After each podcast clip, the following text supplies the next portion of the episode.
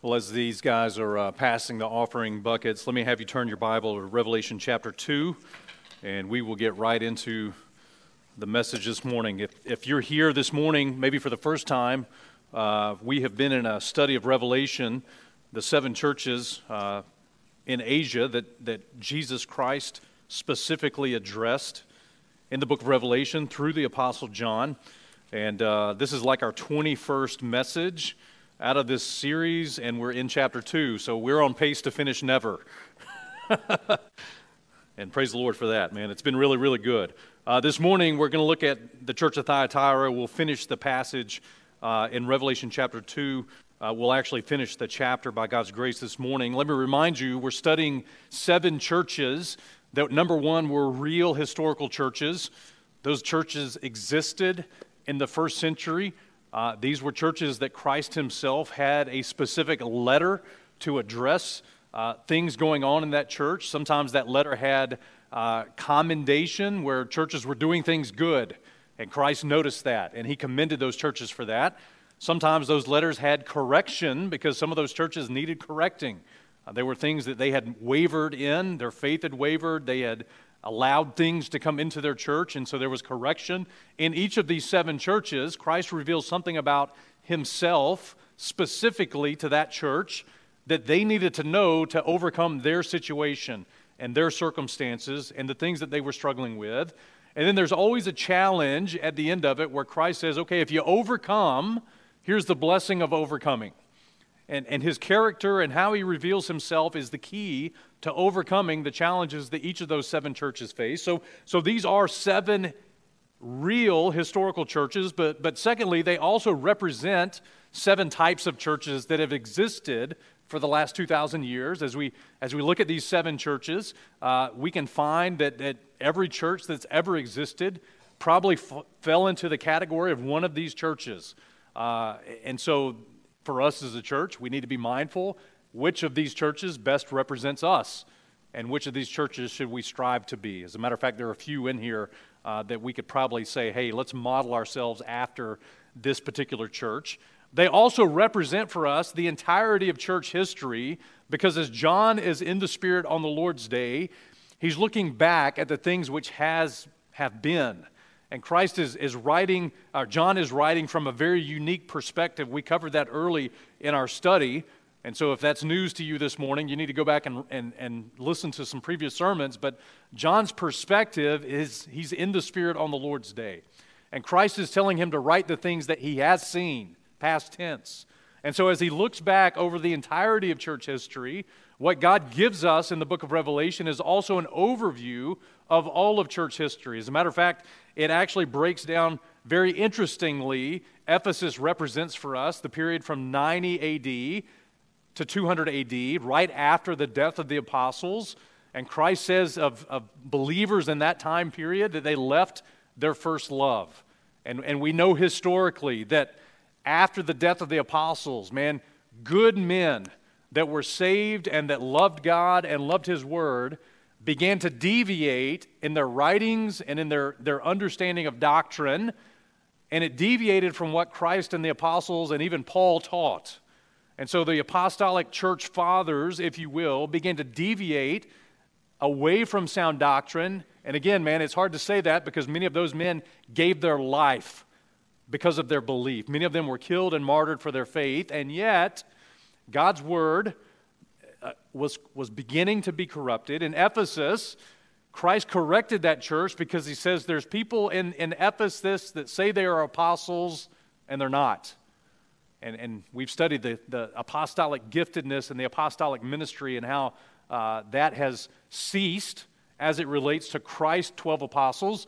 And so in Ephesus, man, there were still people claiming to be apostles of Jesus Christ. Not, not just sent ones from a church, but actually the apostles of Christ. They were in error. And then we see the, er, the age of Smyrna carries us from 200 to 325 AD. And, and Christ didn't have any correction for this church because it was a period of tremendous persecution. And so, really, the Lord's instruction to those at Smyrna was to be faithful to the death. And many of them, many of them were. by the way. They, they just believed simply what the Word of God said.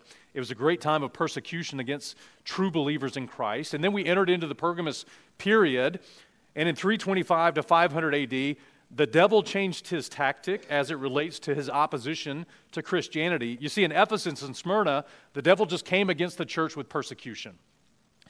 And it seemed like the more people that were martyred and killed for their faith, the greater the church grew and the gospel spread. And, and so the devil, you know, probably realized hey, this is not working. Let's change tactics. And so he does. And, and what he does in the Pergamus church period from 325 to 500 AD is he marries and counterfeits biblical Christianity. He marries that to paganism historically. And he takes a Babylonian religious system that's been present ever since Genesis chapter 10, that's called Jezebel in the book of Revelation. And through a man named Constantine, who had no true biblical conversion, he saw a sign in the, in the sky and heard a voice that said, By this sign ye shall conquer. And he painted crosses on all of his soldiers' armor and shield, and, and at the battle, battle of Milvian Bridge, fought against a man named Maxentius. Both of them were emperors in Rome, and he was the victor. And through his victory, Rome became a quote unquote Christian nation. By the way, a term that's never used in the Bible. There's no such thing biblically as a Christian nation. And so this political system embraced and was married to a religious system. And that's a key point in history because it changed everything. All of a sudden, a Roman Empire that was steeped in idolatry and paganism and idol worship became Christianized. You could call it the Christianization of paganism, or you could call it the paganizing of Christianity. Either way, God says this thing is not biblical. As a matter of fact, there's a seat of Satan that is established in, in Pergamus. And so, and, and so now we've been into to Thyatira, and, and historically, what we see is now a woman named Jezebel. And this woman named Jezebel has crept into the church, and she is able to propagate her false doctrine throughout Christianity. Jezebel was a historically real person, for sure. We looked at that last week but she also represents Satan's counterfeit religious system. We're going to get more into that this morning as we wind down the chapter. And so, if you've been with us the last couple of weeks, Thyatira is a very interesting city in your Bible because there's only two places that it's mentioned Revelation chapter 2, Revelation 1 and 2, and then Acts chapter 16. And in both instances of the mention of Thyatira, there's a woman associated. In Revelation, it's Jezebel. In Acts chapter 16, it's a woman named Lydia. And, and we, we studied Lydia extensively two weeks ago, and we said that Lydia was a picture or a type of the bride of Christ. She's a, a picture of true believers in Christ. She received the Word of God with a readiness of mind. She put her faith and trust in what was taught to her by Paul and his missionary team. She was baptized. She served them as a humble servant of the Lord, she actually opened her home and allowed them to come in and she ministered to them. She represents for us what biblical Christianity really is. Lydia is a great picture of the virtuous woman. She's, a, she's an industrious woman. She was the first convert in the European mission trip. And then this other woman connected with Thyatira is Jezebel. And Jezebel, man, listen, is a nasty, nasty woman. Nasty woman, man. Witchy woman. home wrecker. You know what I'm saying? I mean, she's just a bad woman. And historically, uh, what is God telling us in Revelation 2 is the same woman that was in 2 Kings uh, somehow resurrected? No, but that system is still in place in Revelation chapter 2. And so those two women represent for us two types of religious system, but they also represent, those two women represent every type of professing Christian because there are real professing Christians and there's just religious people and we got to figure out which one we are. And so that's the, the key to, to Thyatira. And then, secondly, we learn in Thyatira that Christ reveals something very unique about himself. And, and if you just look at, again, uh, this is all review to get us where we need to get. But, but Christ says of himself to Thyatira, These things saith the Son of God, who hath eyes like unto a flame of fire, and his feet are, are like fine brass. And so Christ reveals himself to Thyatira as the Son of God a phrase that's not found anywhere else in the book of Revelation. He, he reveals himself as God in the flesh. God meaning he has deity and he has authority.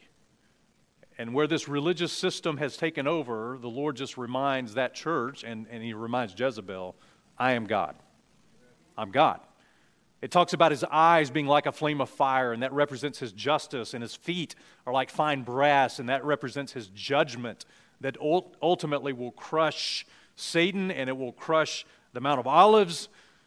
And as we saw in Isaiah 63, it will crush sinners.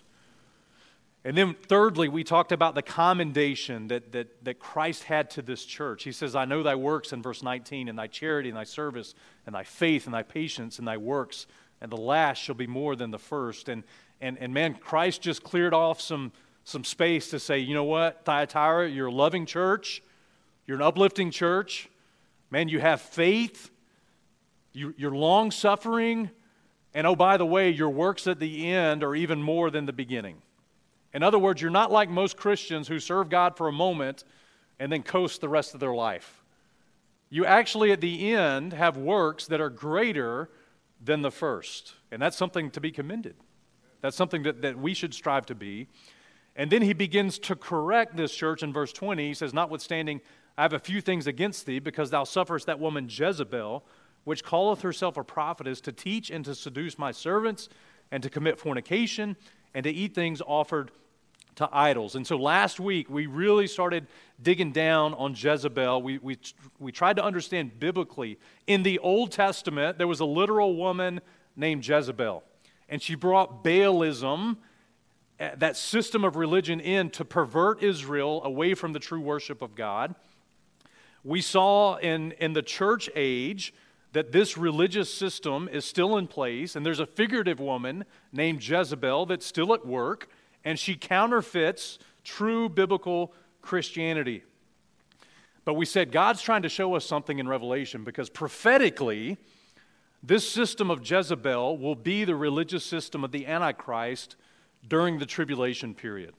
And, and, and, and those that are deceived by her and those that commit fornication with her will be destroyed.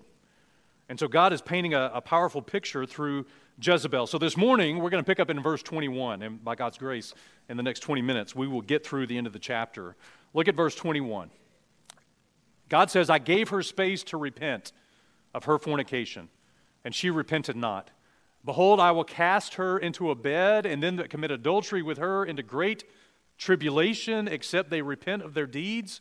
And I will kill her children with death and all the churches shall know that I am he which searcheth the reins and the hearts, and I will give unto every one of you according to your works. Okay, so let's last week we, we said, okay, we gotta look we gotta look for Jezebel all through history. And we did that. We tracked her as the historical woman, and then the, as the figurative woman now, and the prophetic woman that will show up in the trib. But this morning, we want to do the same thing, but show how God's going to judge her. And so this morning, we're going to look at the judgment of Jezebel. And, and to start with, we got to go all the way back to 2 Kings. Now, you're going to need to open your Bible this morning uh, because there's too many verses to put on the screen. 2 Kings chapter 9 is where you want to be. We're going to look at the judgment of Jezebel historically. How did God judge this woman that was a real woman in the Old Testament? And we get that story in 2 Kings chapter 9, verses 1 to 10. We're going to kind of look at the whole chapter. But follow along with me as we, as we talk about it. Look at, look at verses 1 to 10. It says, Elisha the prophet. So now, you know, Elijah was kind of the main prophet when, with King Ahab's reign. Now he's appointed uh, a disciple, if you will, Elisha, to be prophet in his stead. So Elisha the prophet called one of the children of the prophets and said unto him, Gird up thy loins, take out this box uh, of oil in thy hand, go to Ramoth Gilead. When you come there, look out there Jehu, the son of Jehoshaphat, the son of Nimshi, go in and make him arise up from his brethren, carry him to an inner chamber, take the box of oil, pour it on his head, and say, Thus saith the Lord, I've anointed thee king over Israel. And so, and so it's important for us to note that, that as God is about to judge Jezebel, he does so with a rightly anointed and appointed king. named Jehu. All right? Look at verse 7.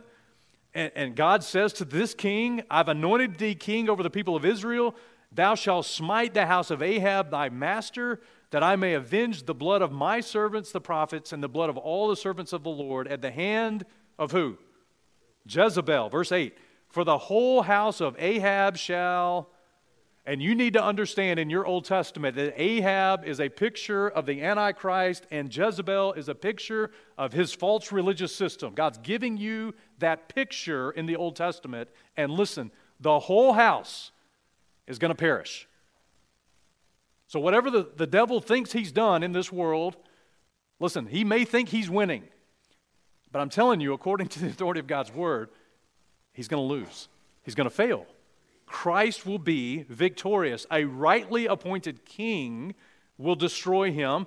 And then God gives us a little bit of prophecy about Jezebel. It says in verse 9, I will make the house of Ahab like the house of Jeroboam the son of Nebat, and like the house of Baasha the son of uh, Ahijah, and the dogs shall eat Jezebel in, in the portion of Jezreel, and there shall be none to bury her. In other words, it's going to be like she never existed. Like the judgment of God is going to be so severe, Ahab's whole house is going to be destroyed.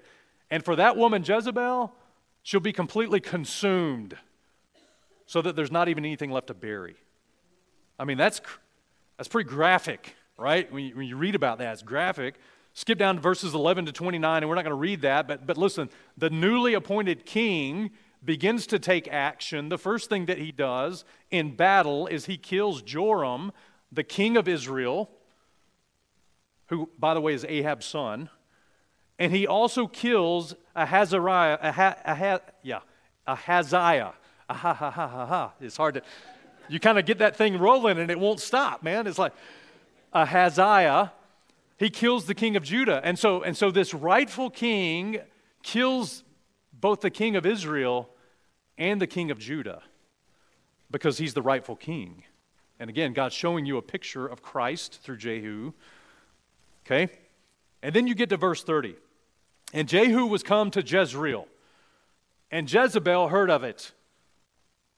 And she painted her face, and she tired her head, and she looked out at a window. In other words, she's in a tower looking down, right? She's elevated above this king, this rightful king. And Jehu entered in at the gate and said, Had Zimri peace who slew his master? And he lifted up his face to the window and said, Who is on my side? Who? And there looked out to him two or three eunuchs. And he said, Throw her down, chunk her out the window. so they threw her down. And listen, some of her blood was sprinkled on the wall and on the horses and he trode her under what? He crushed this woman. Now, now, some people would say, well, the horses trode her underfoot. Well, that's not what it says. It says that he trode her underfoot, which is a picture of Christ crushing the enemy with those fine feet of brass. He trode her underfoot. And when he was come in, he did eat and drink. That's very interesting. And he said, Go, see now this cursed woman and bury her, for she's the king's daughter. And they went to bury her, but they found no more of her than the skull and the feet and the palms of her hand. Wherefore they came again and told him, and he said, This is the word of the Lord which he spake by a servant Elijah the Tishbite, saying, In the portion of Jezreel shall dogs eat the flesh of Jezebel and the carcass of Jezebel shall be as dung upon the face of the earth, or face of the field in the portion of Jezreel, so that they shall not say, they shall not say, This is Jezebel. In other words, you won't even be able to recognize her. When God crushes this woman historically, he tramples her underfoot. She's cast down from her tower. By the way, Jehu sees her through a window. There are windows in heaven, by the way, if, you, if you're a student of the Bible. He sees her through a window. She's cast down and she's trampled and she's utterly destroyed. She becomes as the dung of the ground. So that's what happened historically.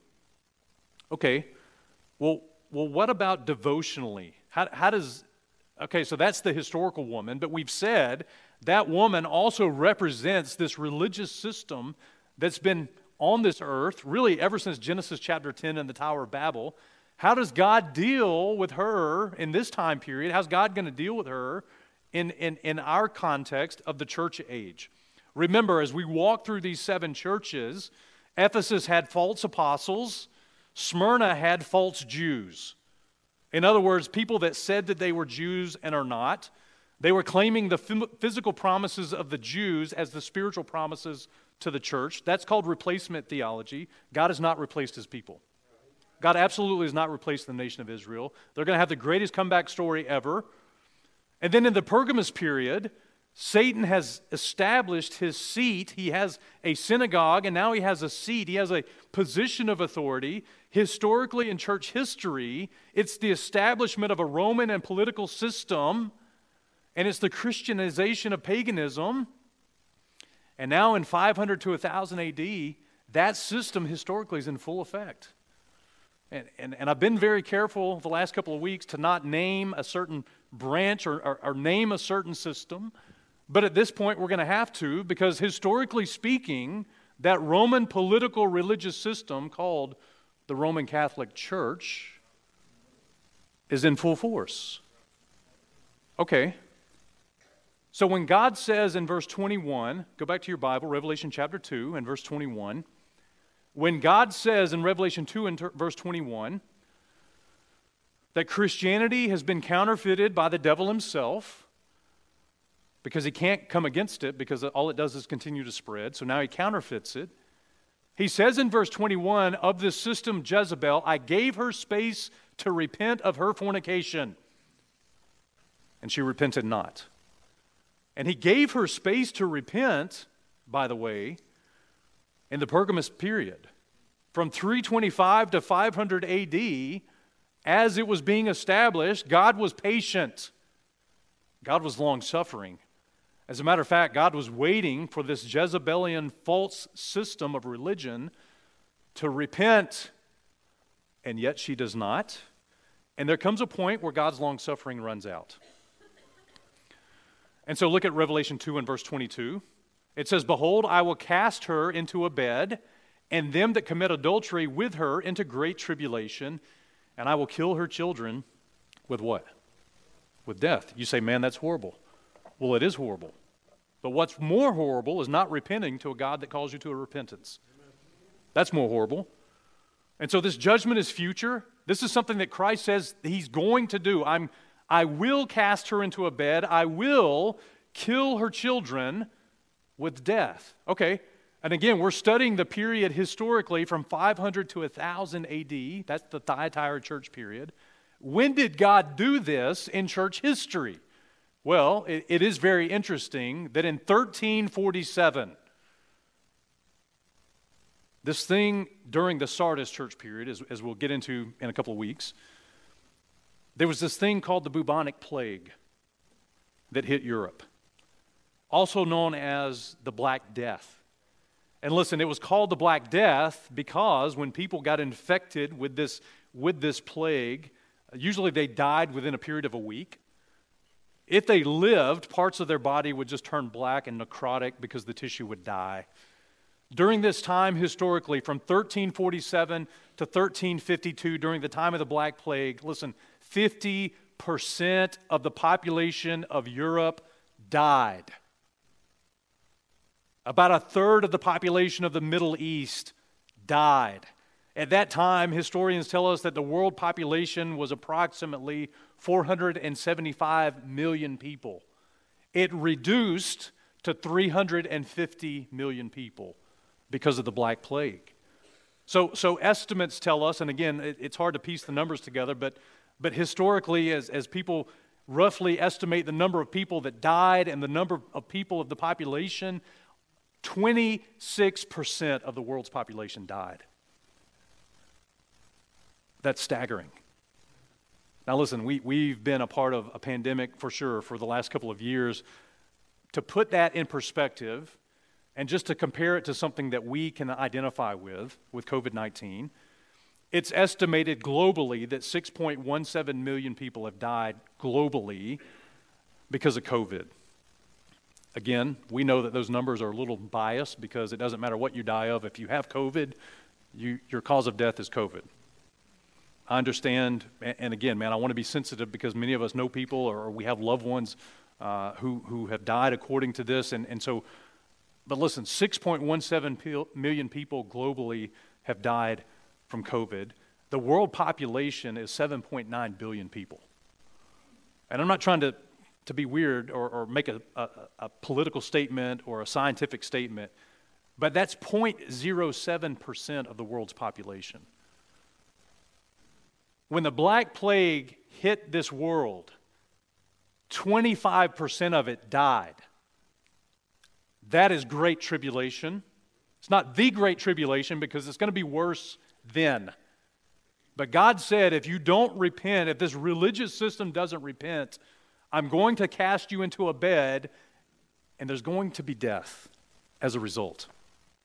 What's interesting when you study the Black Plague is that there was renewed religious fervor and fanaticism that bloomed in the wake of, of the Black Death. Okay, so some Europeans, because we don't know why this is happening, the Europeans began to target various groups, one of which was the Jews, which is very interesting to me. They also targeted friars and foreigners and beggars and pilgrims. And they blamed them for the crisis. There were many attacks against the Jewish communities. And all of a sudden, man, Jewish communities were being wiped out and massacred because somehow they called the blame. They called the blame for this. How, was it their fault? Well, there's an outlashing against, again, man, God's chosen people. It is interesting that that, that is on rinse and repeat all throughout history. There were Jewish communities, uh, communities in 1349 that were completely annihilated. By 1351, 60 major and 150 smaller Jewish communities had been destroyed. During this period, many Jews relocated to Poland where they received a welcome from the current king. So, God, historically in church history, because of this religious system, exercised some judgment. And, and man, a lot of people, a lot of people died. Now, by the way, if those people died knowing Christ, they're in heaven. So I think Sam Miles said it a couple of weeks ago at discipleship conference. Sometimes we put a little too much stock in the beating heart because we're in this thing for eternity. Christ is eternal. We have eternal life in Jesus Christ, and eternal means eternal. And, and so if we know Christ, life on this planet is a vapor, according to the book of James. It's but for a moment, and then it'll pass away. But man, eternal life in Christ is eternal. And so, man, you don't have to put all your stock in the beating heart for this 60, 70, 80 years because there's an eternity that's guaranteed in the person of Jesus Christ. Man, come back next week because we got to talk about that. So, so Jezebel was judged devotionally in the, in the context of church history in that period of 1347 to 1352. But now, prophetically, let me give you one more. Man, all of that history is just pointing to what God's going to do prophetically with this religious system in the tribulation period. Because Jezebel, Satan's false political religious system, and her lovers will be cast into tribulation. It's called the Great Tribulation. Matthew 24, verses 21 and 22. It says, Then shall be great tribulation, such as was not since the beginning of the world till this time, no, nor ever shall be. And as bad as we can see God's hand in history, and we can see things like the Black Plague, and we say, man, globally, that is horrible. And we see things like COVID 19, and man, we say, man, that hurts, that's horrible. It is. But can I just tell you that, listen, there's coming a time of great tribulation that this world has never seen. And except those days should be shortened, there should no flesh be saved. But for the elect's sake, those days shall be shortened. And, and, and so, man, it's going to be a tremendous worldwide persecution and judgment. Revelation 17, verses 1 to 5, talks about how prophetically Jezebel is that system of Antichrist. Look at verse 1. There came one of the seven angels, which had the seven vials, and talked with me, saying, Come hither, I will show unto thee the judgment of the great whore that sitteth upon many waters, with whom the kings of the earth have committed fornication, and the inhabitants of the earth They've made, uh, have been made drunk with the wine of her fornication. So he carried me away in the spirit into the wilderness, and I saw a woman sit upon a scarlet colored beast full of names of blasphemy, having seven heads and ten horns. And the woman was arrayed in purple and scarlet color, and decked with gold and precious stones and pearls. Man, she looked beautiful, having a golden cup in her hand, a chalice. But in that in that cup full of abominations and filthiness of her fornication. And upon her forehead was written a name Mystery, Babylon the Great, the mother of harlots, and abominations of the earth. Later in that chapter, verses 15 to 18, it says, He saith unto me, The waters which thou sawest where the whore sitteth are peoples and multitudes and nations and tongues. This woman sits upon these waters of humanity on this earth. And the ten horns which thou sawest upon the beast, these shall hate the whore, and, and shall make her desolate and naked, and shall eat her flesh, and burn her with fire. For God shall put in their hearts to fulfill his will, and to agree, and to give their kingdom unto the beast, and unto the words of, uh, uh until the word of God be fulfilled. And the woman which thou sawest is that great city which reigneth over the kings of the earth. And again, prophetically, God is showing us all the way through the Bible ultimately he's going to judge this system of Jezebel. Those that have committed fornication with her and eaten things offered to idols with her are going to be judged and destroyed by Christ. And I would say, man, listen, if you're wrapped up in that system, repent. Get out of it. Just get out of it, man. And, and, and again, as we'll see, it ain't labeled to just one system because, man, there's a lot of systems that, that paint their face like Jezebel. So, so what does Christ say to those in verse 24? Well, there's a, there's a charge. After he, he says there's a guaranteed judgment coming against Jezebel, then he charges, verse 24, those that are uncorrupted in Thyatira. Now, now check this out. Verse 24, he says, But I say unto you, and I say unto the rest in Thyatira, as many as have not this doctrine, which have not known the depths of Satan as they speak, I will put upon you no other burden, none other burden. But that which ye have already, hold fast till I come. And, and so uh, there is this statement in verse 24 that we have to kind of give credence to. He says that there are some people in Thyatira who had never who had never been a part of that system. In other words, there were people, Jezebel is propagating that doctrine within the church of Thyatira. And again, historically, we know the predominance of, of that Roman political religious system that, that was overtaking the world. But let me just tell you, not everyone in church history had this doctrine. You see, when we study church history, we get a pretty skewed version of it because scholars will tell you it's as simple as you're either Catholic or Protestant. Well, the truth is, there's people all through church history that go all the way back to the book of Acts who were neither. In other words, there were people who were just Bible believers, who were never part of a system that they had to reform from. They were never part of it. You say, well, church history doesn't teach that. Well, the Bible teaches that. And so I'm just going to stick with the Bible.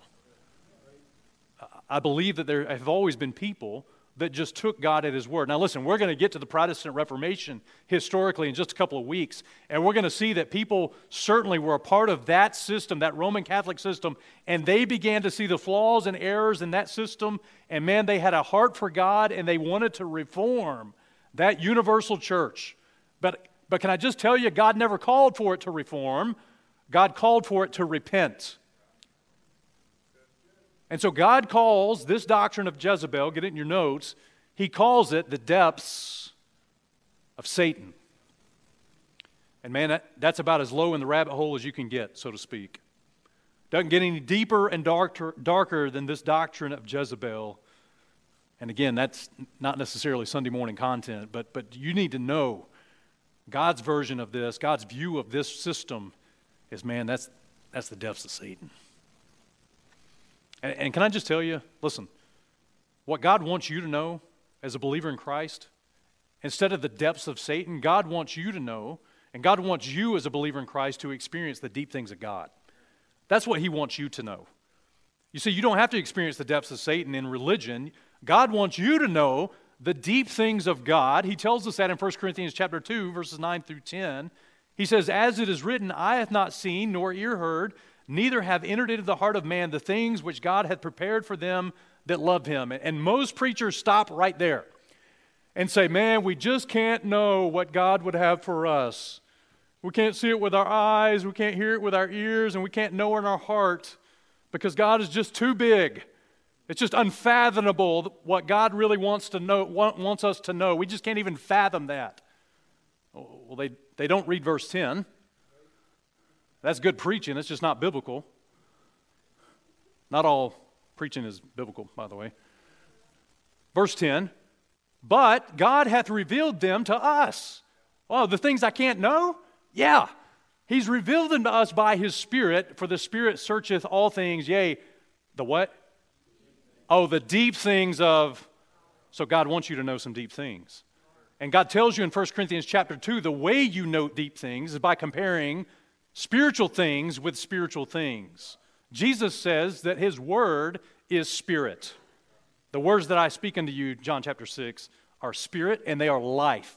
And we, we compare the Word of God with the Word of God. When we have a proper process of studying God's Scripture, then and only then does the Holy Spirit of God reveal the deep things of God. You see, we don't compare the Word of God with what this guy says, what that guy says, what the, what the professor at this university, we don't compare it with what he says. We compare it with itself. We compare Scripture with Scripture, and the only way the Holy Spirit of God teaches and reveals is through that biblical process. But we would rather, we'd, we'd just rather read what everybody else has to say about it instead of doing the due diligence to study this book, to study to show ourselves approved unto God, as a workman that needeth not to be ashamed, rightly dividing the word of truth. And friend, if you can rightly divide that book, you can wrongly divide it. And you better know how to divide it. Because that's the difference between shame and being unashamed when you stand before the Lord Jesus Christ and give an account. That's the difference. And so, listen, get this key in your notes. There has always been a remnant that has stayed true to God throughout history. So it's not just Catholic or Protestant, no offense. There's always been a group of people then that didn't adhere to any religious system, they were just simply Bible believers. They believed what God said literally in His book, and they just took it as it is, and they allowed the Word of God to be the authority in their life. There's always been a remnant, and the reason that they were a remnant was because they held fast some things. They held fast some things. Jesus says to the church in Thyatira, That which you have already, that which you have already, hold fast till I come. And, and again, there's some stuff not in your notes, but let me just let me just give it to you real quick. Man, God commands us in His Word to hold fast some things. Number one, He tells us to hold fast that which is good. 1 Thessalonians 5 and verse 21 says, Prove all things, hold fast that which is good. And if you compare that to Psalm 119 and verse 39, God says, Turn away my reproach which I fear, for thy judgment, thy judgments are what? It's the word of God that's good. And God wants us to hold his word. Number two, Thyatira needed to hold the traditions that they had learned. 2 Thessalonians 2 and verse 15. It says, Paul writing to the Thessalonians, Therefore, brethren, stand fast and hold the traditions, listen, which you've been taught. And there's not a period right there. And the reason there's not a period is because traditions have to be based on something.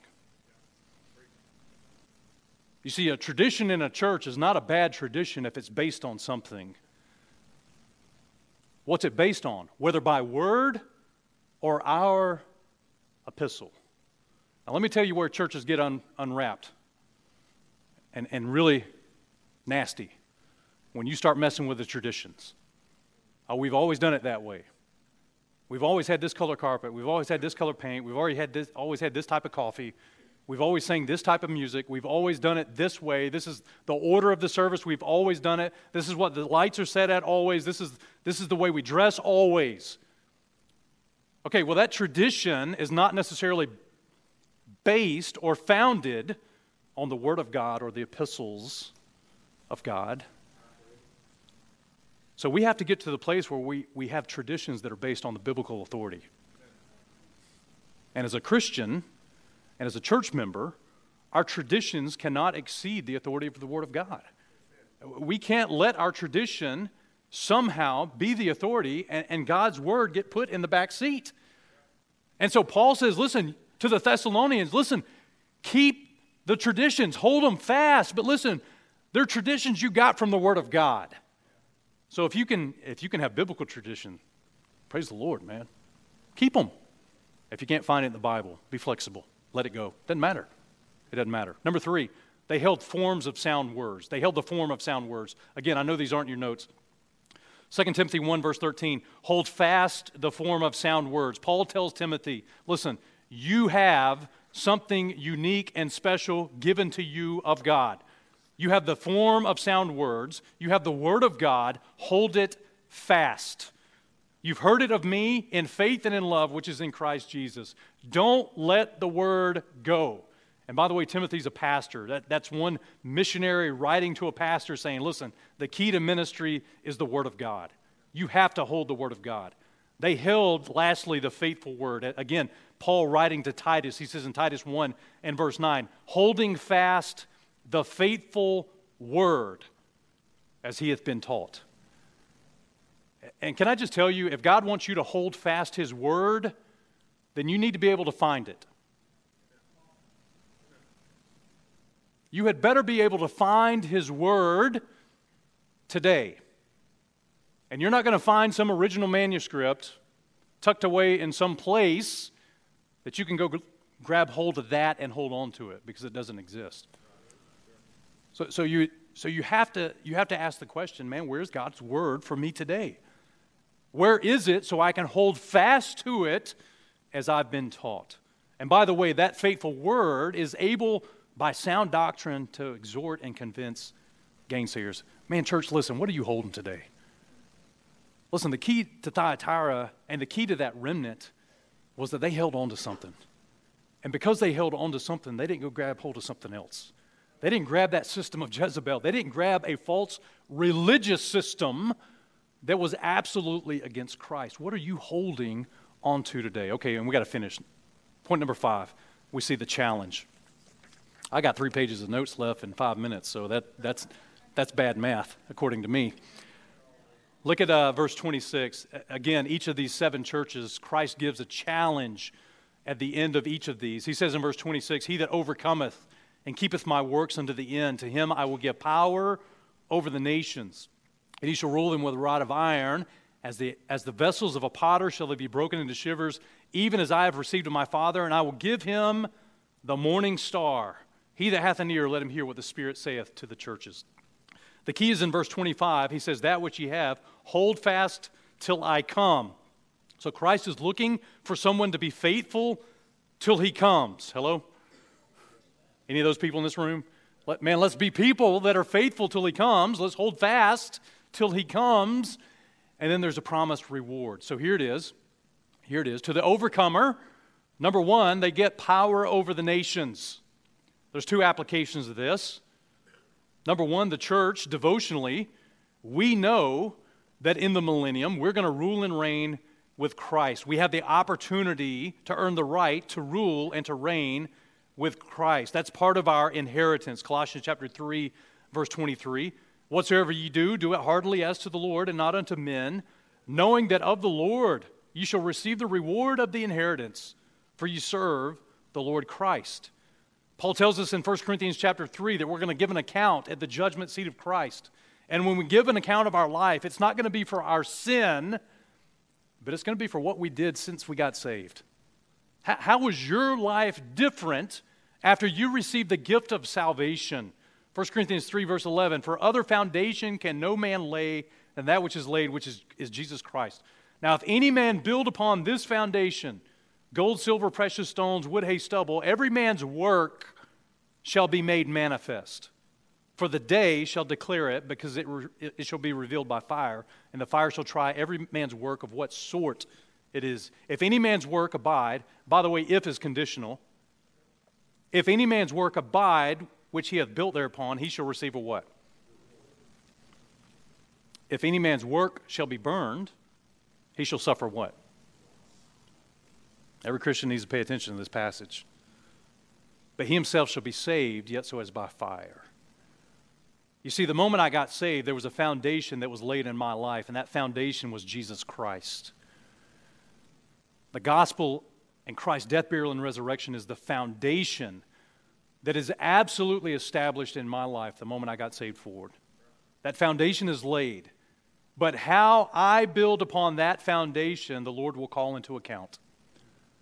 And God says, listen, there, there's an opportunity for us as believers in Christ to earn reward based on how we build, and it's Him building through us, but it's, it's our submission to Him. Or there's an opportunity for us to suffer loss. 2 Timothy 2, verse 12 says that if we suffer, we shall also reign with Him.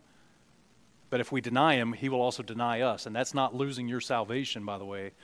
That's losing the opportunity to reign with Him.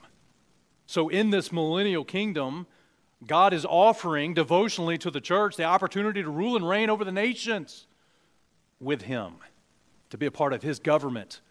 Who, by the way, there won't be any voting, there won't be any pollsters, there won't be any CNN, Fox News, there won't be any media, there won't be anybody speaking against it. Well, they might be, but you, you would be a fool to do that. It will be a perfectly ruled kingdom with a rod of iron, and we get to participate in that if we're faithful stewards. Number two, doctrinally, it's for the nation of Israel. Because during the millennial reign of Christ, after Christ's second coming, Israel will be the head of all nations. They will be the head of all nations. Deuteronomy 14, verse 2 says that that, that, that, that group of people is a peculiar people unto himself above all the nations that are upon the earth. And no offense, Americans, just slow your roll and bring it down a notch because, because God's perspective of the nations is a little bit different than ours. Deuteronomy 28, verses 12 and 13, God says in verse 13 that God is going to make Israel the head of all nations, not the tail. And, and they're going to be above everyone, and everyone else is going to be beneath them. And in the millennium, listen, there's not going to be any more united nations. There's not going to be a woman, Jezebel, ruling over the nations of this world because the kings of this earth are committing fornication with her. No, listen, God's people, Israel, will be the head of all nations, and all other nations will be subject to them. See for reference King Solomon. 1 Kings chapter 10. Because, man, listen, the Jewish king ruled over a kingdom that every other Gentile nation bowed down to. God showed you that in the Old Testament. It's going to happen. That's a fulfillment of Psalm chapter 2, verses 8 and 9. Ask of me, and I will give thee the heathen for thine inheritance. That's the Gentiles. And the uttermost parts of the earth for thy possession, for thou shalt break them with a rod of iron. Thou shalt dash them in pieces like a potter's vessel. By the way, if you read Psalm chapter 2, it's a powerful, powerful passage concerning the second coming and the millennial reign of Christ.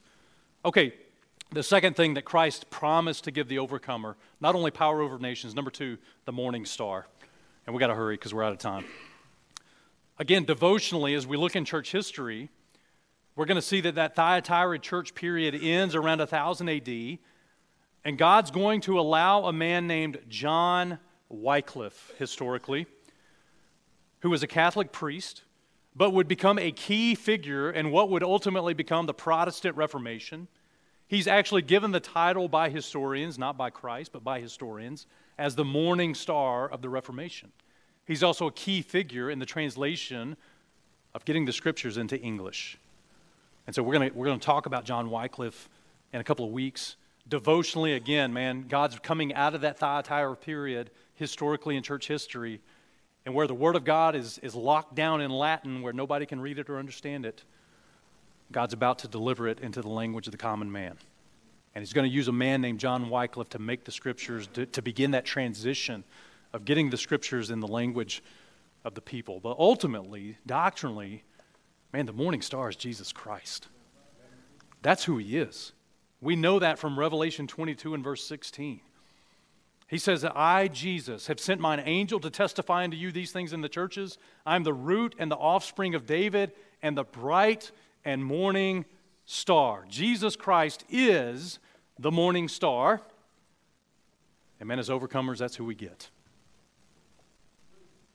By the way, if you, if you just a, a Bible note, if you study that phrase morning star in your Bible, if you have morning star in Isaiah 14, verse 12, versus son of the morning in Isaiah 14 and verse 12, you need to be a little concerned because that passage in Isaiah chapter 14 is specifically dealing with Lucifer.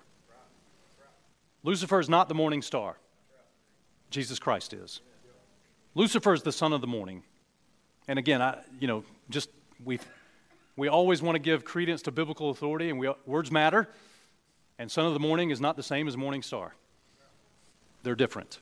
How do you know that? They're spelled different. Took me a long time to figure that one out. You too can be a preacher one day. Okay, so listen. That, that's all stuff you can study. Let, us wind this thing down so we can get done and we pray. Okay, listen. I think the first, the first point to consider, you can close your Bibles this morning. The first point to consider is this. As we look at Thessalonica, man, there was a remnant there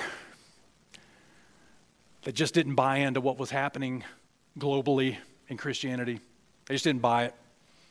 As a matter of fact, the key to them not buying into it was they had something, and what they had, they just held on to it. They just held on to a biblical authority. They just held on to what, what God's word said simplistically. They didn't buy all the pomp and circumstance and, and all the appeal of a religious system that at its root was baseless and truthless. And they suffered for that. But man, they held fast what they had. What are you holding on to? And, and as a Christian, listen, let me encourage you, you got to find something to hold on to. You either got to learn to hold on to Christ, Christianity or religion, or you got to learn to hold that book. If you hold the book, it'll lead you to the right definition of Christianity. Does that make sense? But man, if you're just holding on to religion, ah, that's a dangerous thing, man. That's a dangerous thing. So, what are you holding on to? Are you holding on to the book or religion? Number two, are you overcoming? Man, don't fall for the spirit of this age. Don't fall for false religious systems. Don't fall for every new doctrine. A friend of mine says if it's new, it's probably not true. That's a pretty good word. Because, man, listen, there, we can go back to what Christ taught. We can go back to what Paul taught. We can go back to what Timothy taught. It's all there for us. We don't have to move away from that. And I think the most important question is what are you going to receive at the judgment seat of Christ? You know, when we have been given the opportunity to rule and reign with Christ, that's not a guarantee. That's based on our response to his gift of salvation in our life. Will you rule and reign with Christ? Will you receive the opportunity to have power over nations with him? Man, or listen, are you, are you at risk of losing reward? Not because you're not saved, just because you're not holding on to the right thing. Man, if that's you, listen, will you repent? Will you just turn back to Christ? Get serious about your walk with Him. Because listen, He's serious about His walk with you, for sure. Let's pray. Father, we love you this, this morning, God. Thank you for your word. I pray